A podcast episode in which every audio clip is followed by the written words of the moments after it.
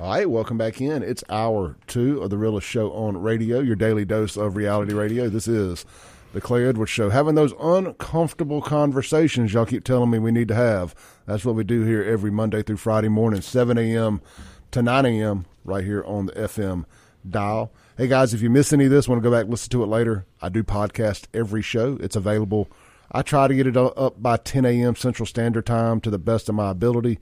But uh, by 10, 10 30 at the absolute latest, go to wherever you download podcasts, stream music, listen to audiobooks, any of that stuff. It goes everywhere.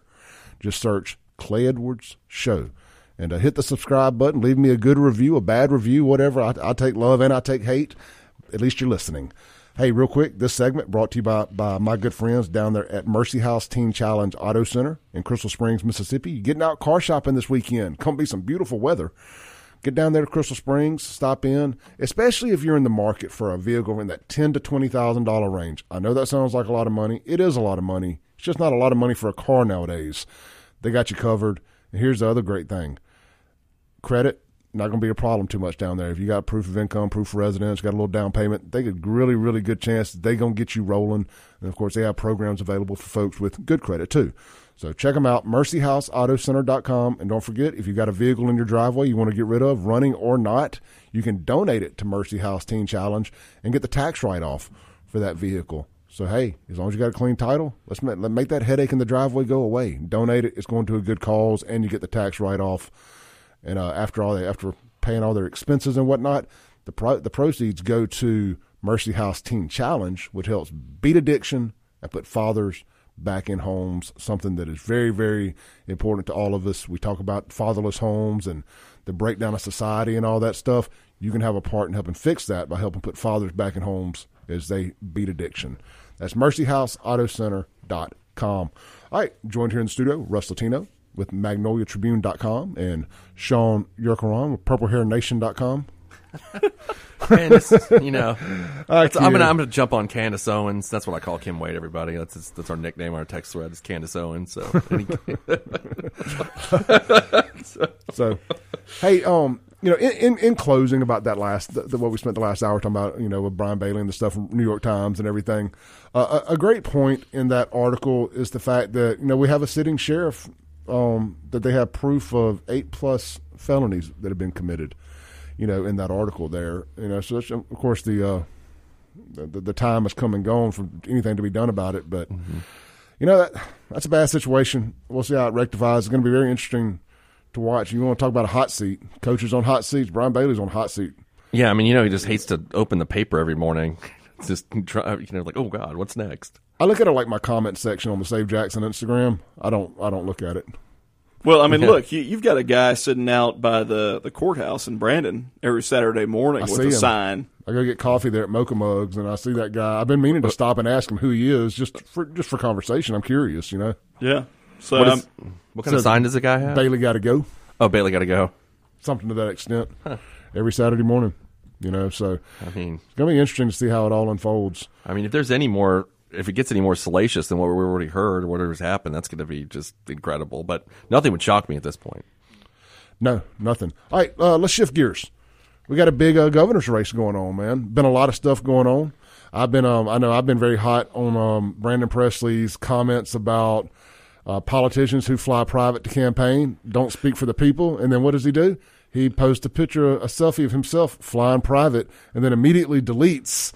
And uh, I don't know. I, I've I, I've changed my tune a little bit on on Presley. I, I was not 100 percent against him, but and he's still got some things that I do support. I, as a conservative, I feel like I'm in the minority when I say this. I do support Medicaid expansion of some sort. So I do like that, but neither here nor there.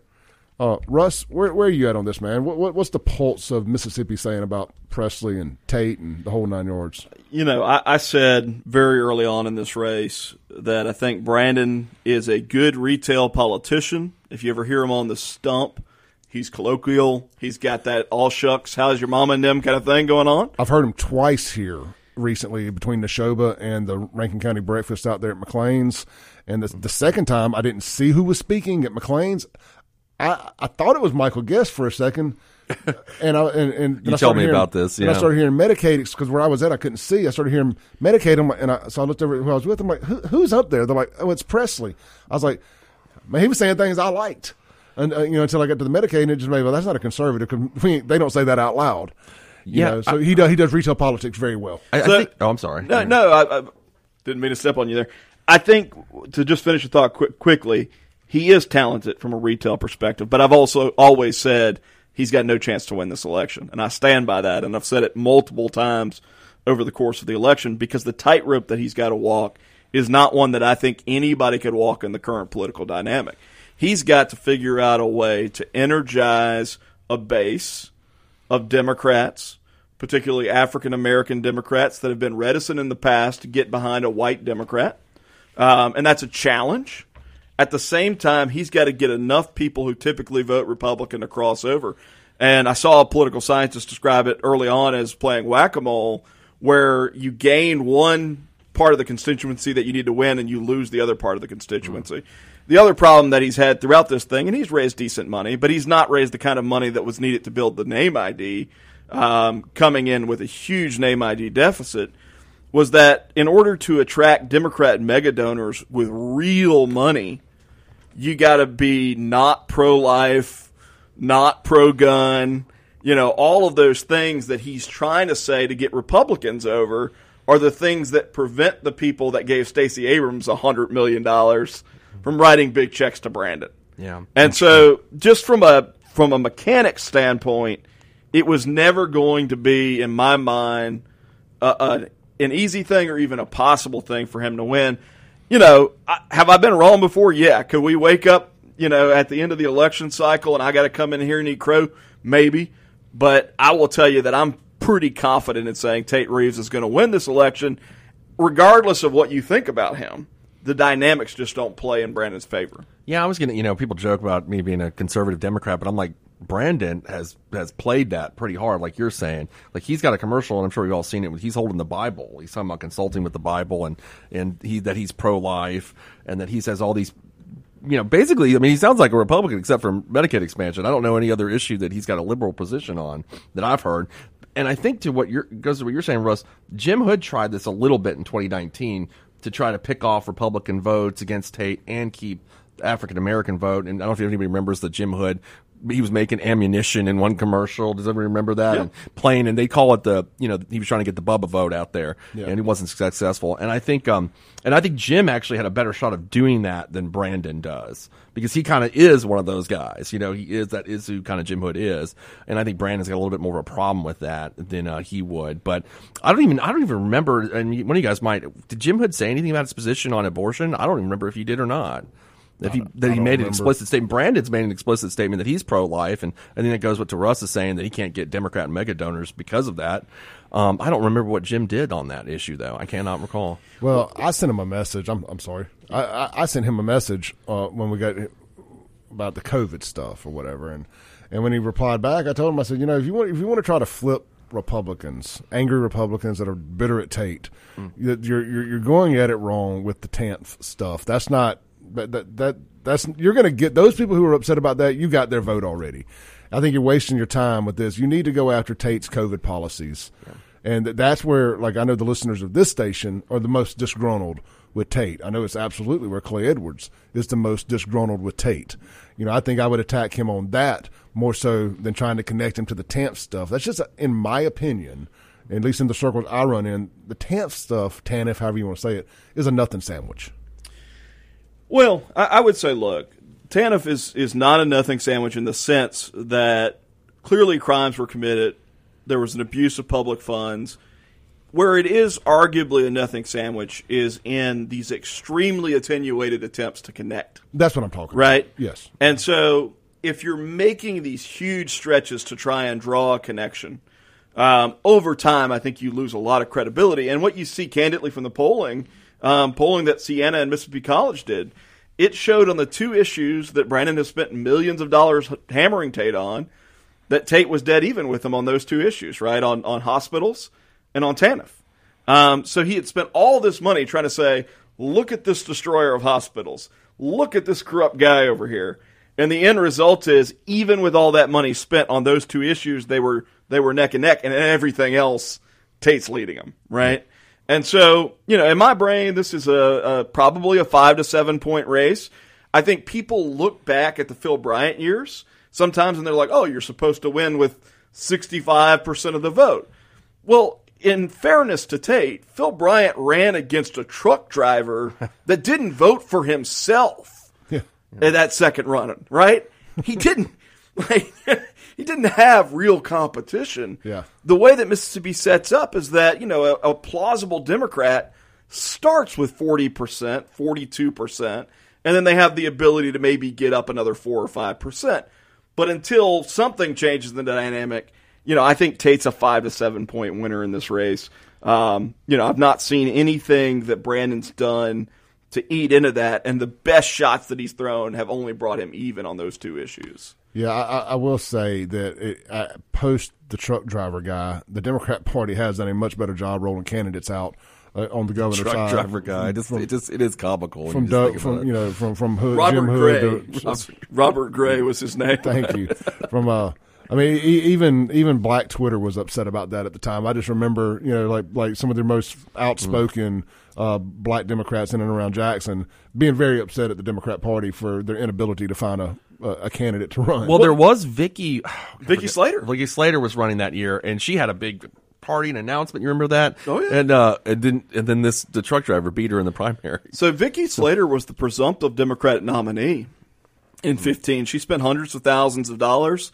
Um, she had all of the party apparatus behind her, and you had a guy that was like a virtual unknown uh, come out of nowhere, you know, with Robert Gray and and and beat her. Um, but you know, then on the day of the election was was he's a long haul truck driver. He wasn't even in state, didn't vote for himself. Um, so so I think sometimes the comparisons that you hear, well, why isn't Tate winning the way that Phil Bryant won? One, they're different people, right? I mean, Phil was this incredible sort of retail politician guy. But two, the competition level's night and day. You had Jim Hood, who had won statewide elections over and over again. Brandon Presley, who is a talented retail politician, um, against Tate. I, I think that you're right. The Democrats have done better in that top spot. But if you look down ballot, they're struggling, right? And and I think the legislature is probably the best example of this. If you looked on qualifying day, and of course the Democrats didn't actually turn in their paperwork on qualifying day. No, nobody actually talks about that very much, but they missed the deadline to turn in their qualifying paperwork as a party. Uh, but if you look at the list, once it get, did get turned in, if Democrats had won every single House and Senate seat that they qualified a candidate for, Republicans would have still had a supermajority in the legislature. So that's how that's how difficult it's become for them to field candidates. I candidly don't think it's a good thing, right? I think we'd be much better off as a state if there was legitimate competition that forced people to own a set of beliefs. I one hundred percent agree. I believe it's uh, either Stephen Yatroska, uh, I believe, said it. He's like, man, when when when everybody's when everybody's a Republican, nobody's a Republican. Yeah. something to that that extent. We're very. I mean, it shows out that we're a purple state more so than red anyway in a lot of the policies and whatnot. So, I think I think you have a lot of white liberals who flipped to Republican because you had to be Republican to win, and they're down there doing white liberal stuff. That's think just my also- personal opinion. example two is like you know everybody I know y'all especially on the conservative side use California as example of being overregulated and all the issues with that. But I mean that's a one party rule state for the most part. I mean they got a, I think they probably have a higher percentage of Republicans than we do have Democrats here. I don't actually know what the breakdown is, but you see when one ideology runs a state. That's what you know. That's a lot of things you get. You get Bill Maher who can't get his um, you know energy upgrades approved for three years and things like and things like that. And all the people that are making the exodus from California because can't uh, you know can't afford a home and um, the other issues of issues. So I think you know kind of what Russ is saying. I mean, it's like when it's too much on one side, you know, where do you end up? I think that's bad. Well, you want a true tug of war. Yeah. Well, you, you want you want at least the kind of competition where iron sharpens iron, right? Yeah. And, and there's there's something something real to that concept. I would say this, like you know, Mississippi is a socially conservative state, um, which is why you have a Democrat politician running around talking about being pro gun and pro life. But I think what you see more and more of is that there's a difference between social conservatism and economic conservatism. And in a lot of ways, we're much more in that social conservative bucket than we are in the sort of traditional economic conservative bucket. All right, let's take a call real quick. I believe we got Ryan on the line. Hey, Ryan. Good morning. Hey man, long time no hear, man. I've been kind of busy, but I'm glad I caught the show today. Yeah, How absolutely. y'all Good. I think uh, the only way Brandon can win, man, he just got a lot of black folks. If a lot of black folks say he's gonna get rep- reparations, even though we know he's lying. If he said that, he'll win. I'm just saying. But he's, did, he, did he say he was for reparations? No, I don't think so. Okay. That's the only way he'll win. I mean, that's that, that's just it. Just a lot of black folks say, "Hey, we're gonna give reparations. We're gonna we're gonna even consider it." That's that's the only way he's gonna win, man. Other than that, man, he just might want to sit down. Or he talk about weed, but you know, other than that, man, I, I think he's he's he's dead in the water. Ryan, I'll talk about that with you if you want. so, Yeah, I, I know, I know, I know, man. Uh, but that's the only way I think he can win, man. Uh, I just can't see myself voting for for Tate, man. And uh, I, I'm a conservative, but I just, I, I, I just, I just can't pull the trigger, man. I, you know, a lot of people talk about, you know, the, you know, the right to vote, but you also have the right not to vote. And I think I'm just withhold my vote. Hey, Um, Let me ask you this real quick. You said you just can't you, you call yourself say you're a conservative, and but you can't vote for Tate. What is the sticking point? Like, what's the, what's the hot button issue for you on Tate? Well, um, you know, just to, and again, this may go against some conservative values, but to expand Medicare. Um, I, um, I, no, Medicaid. I'm sorry. I mess it Uh, up all the time. It's okay. Yeah, it that that's the, that's the thing. Um, I, I, I just I, I don't understand why he want. Yes, I want less government. I do, and I know that may be contradictory, but I, I I don't understand why he won't do it. And I think Mississippi is behind everybody when we can't do something as simple as that. Um, we just I think we need some stronger regulations to make sure that it's not abused on the system because it is it, it is abused, but I still think it needs to be expanded. And that's my one thing. And plus, I just don't like the way Tate looks, man. I'm sorry. All right, Ryan, I got to take my break, brother. We'll unpack that on the other side of the break, man. Appreciate you. Have a good weekend. Right, y'all. Congratulations on your anniversary too. Hey, man, thank you. hmm See you later. All right, caller, stay on hold. We'll come back to you after this break. This is the Clay Edwards Show with Russ Latino and Shaun Yurtkuran. We'll be right back on 103.9 FM WYAB.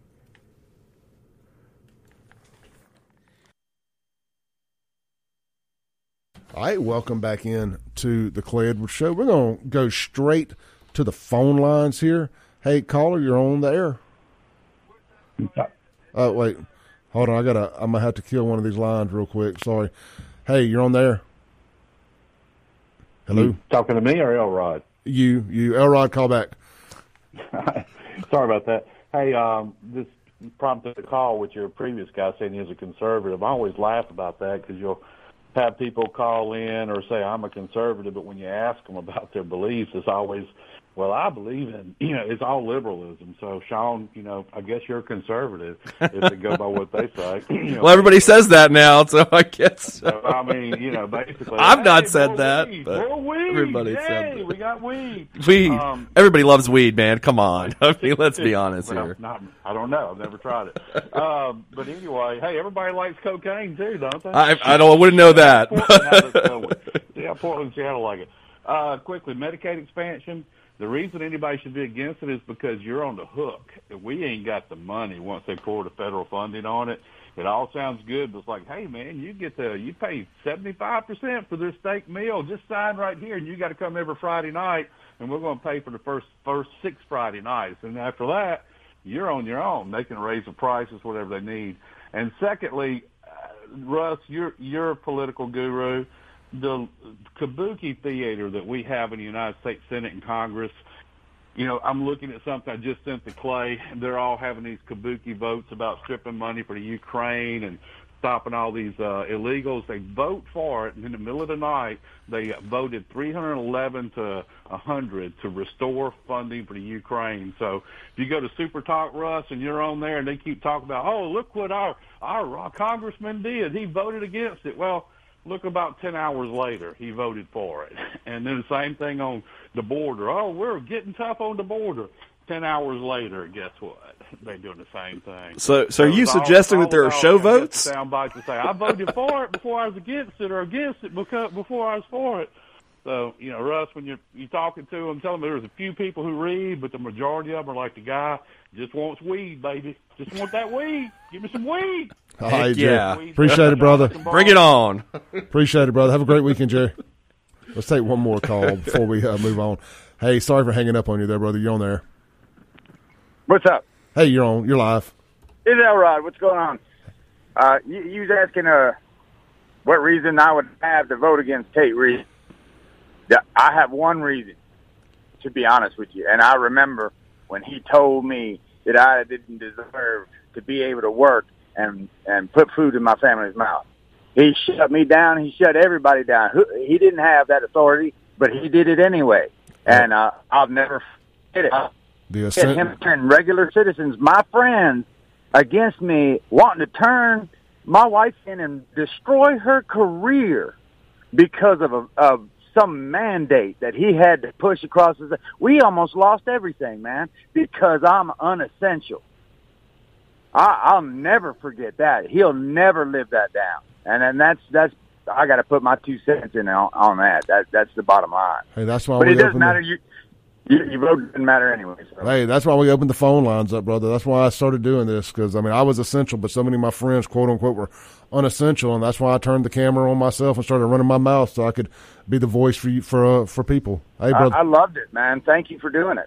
Yeah. Appreciate it. appreciate you, Elrod. Have a blessed weekend, man. Yeah, you too, Brad. Mm, thanks. All right, Sam. This is what this is where the passion comes in. No, and I You know? appreciate the passion. I mean, look, the the truth is that at the beginning of COVID, there was an artificial distinction created that should have never been created between this notion of essential versus non-essential workers. All workers are essential because work is essential to human well-being, Amen. right? And and we've got to restore in people the idea that work is not a hustle. Work is what gives us meaning in life. It's one of the things that gives us meaning in life that allows us to be productive, that allows us to earn success, and ultimately allows us to feel good about ourselves, knowing that we've done something to take care of ourselves and take care of our families. So I get the passion. I would say this, though, that if you look at Mississippi versus most states, we were probably one of the least restrictive states in the entire country. And I think the governor, to his credit, very early on realized this distinction that's been drawn between essential and non essential workers is not one that we're going to persist with, right? You think about the very beginning of that pandemic, and right, wrong, or indifferent, what we were being told was that this was the functional equivalent of the Spanish flu. Mm-hmm. This- plague. The bubonic plague, right? Millions of people are going to die. And so, in those initial days, when people are the best minds that you've got access to are telling you this could be like significant in terms of deaths, we're in the millions of deaths. I, you've got to have some grace and understanding for, as a leader, the calculus, which is do I do nothing based on the evidence that I'm being given with, and maybe the end result of that is that hundreds of thousands of my people die? Or do I look at it and say, for a short period, we're going to be restrictive until we know enough information on whether or not we should? You could debate that, but I don't think it's unreasonable for somebody to have had the view, hey, in light of what I'm being told, let's be safe on the front end. Yeah, and and when we come back from the break, I want to take that very concept. I want to shift gears into people's distrust of the medical establishment and the media establishment, and and how I think COVID and 2020 completely broke everybody. Let's take uh let's take one more call before we go to the break here. The phones ain't rang all week, so when we finally get a few phone calls, I like to I like to answer that. People have gotten spoiled with the text line, so hey, you're on the air, brother. Yeah, see, I was just about to text, but uh, but when your uh, guest said what he said, okay, so and to the caller's point, and we've gone back and forth on, on this Clay. It's I know that people want to gripe on Tate, and I don't personally like Tate. I think he's kind of spineless, but it's just like sure he gave the edict or the mandate but at what point do you? I mean, I guess those people trust the government, so they follow the the letter of the law. But if it's your business and it's about to go under, like you have to open that business and take what comes with it. Well, I know some that did, like uh, Melissa Kirksey out there at Bonnie Blair's at the time. She she did the fight, and I think it dang near cost her her liquor license and ten thousand dollars. And I, Yeah, I you mean, know, and were- and like a- I mean, and, and what do you that do? Sounds like a lawsuit. That sounds like a lawsuit to me. Yeah. I mean, but if you shut down and you follow the rule of the law, then I, I just don't see a legal way out of that. I know, but everybody ain't got And the money to fight a lawsuit. I understand that. And then to the to the guest's point, yeah, as, as a leader, what do you do? I, I just say you give your your citizens the best information that you have, and let them make the decisions whether they want to go outside or not and deal with this virus. Yep. You, I mean, it's I mean, accepting, um, oh, well, a little tyranny here is not bad, but like just give my people the freedom to say Uh, what decision do we need to make. Well, and that they didn't do that soon enough for me. All right, brother, I got to take my break, man. Yeah. Thank you. I got. All right, bye. We'll be right back on the Clay Edwards Show.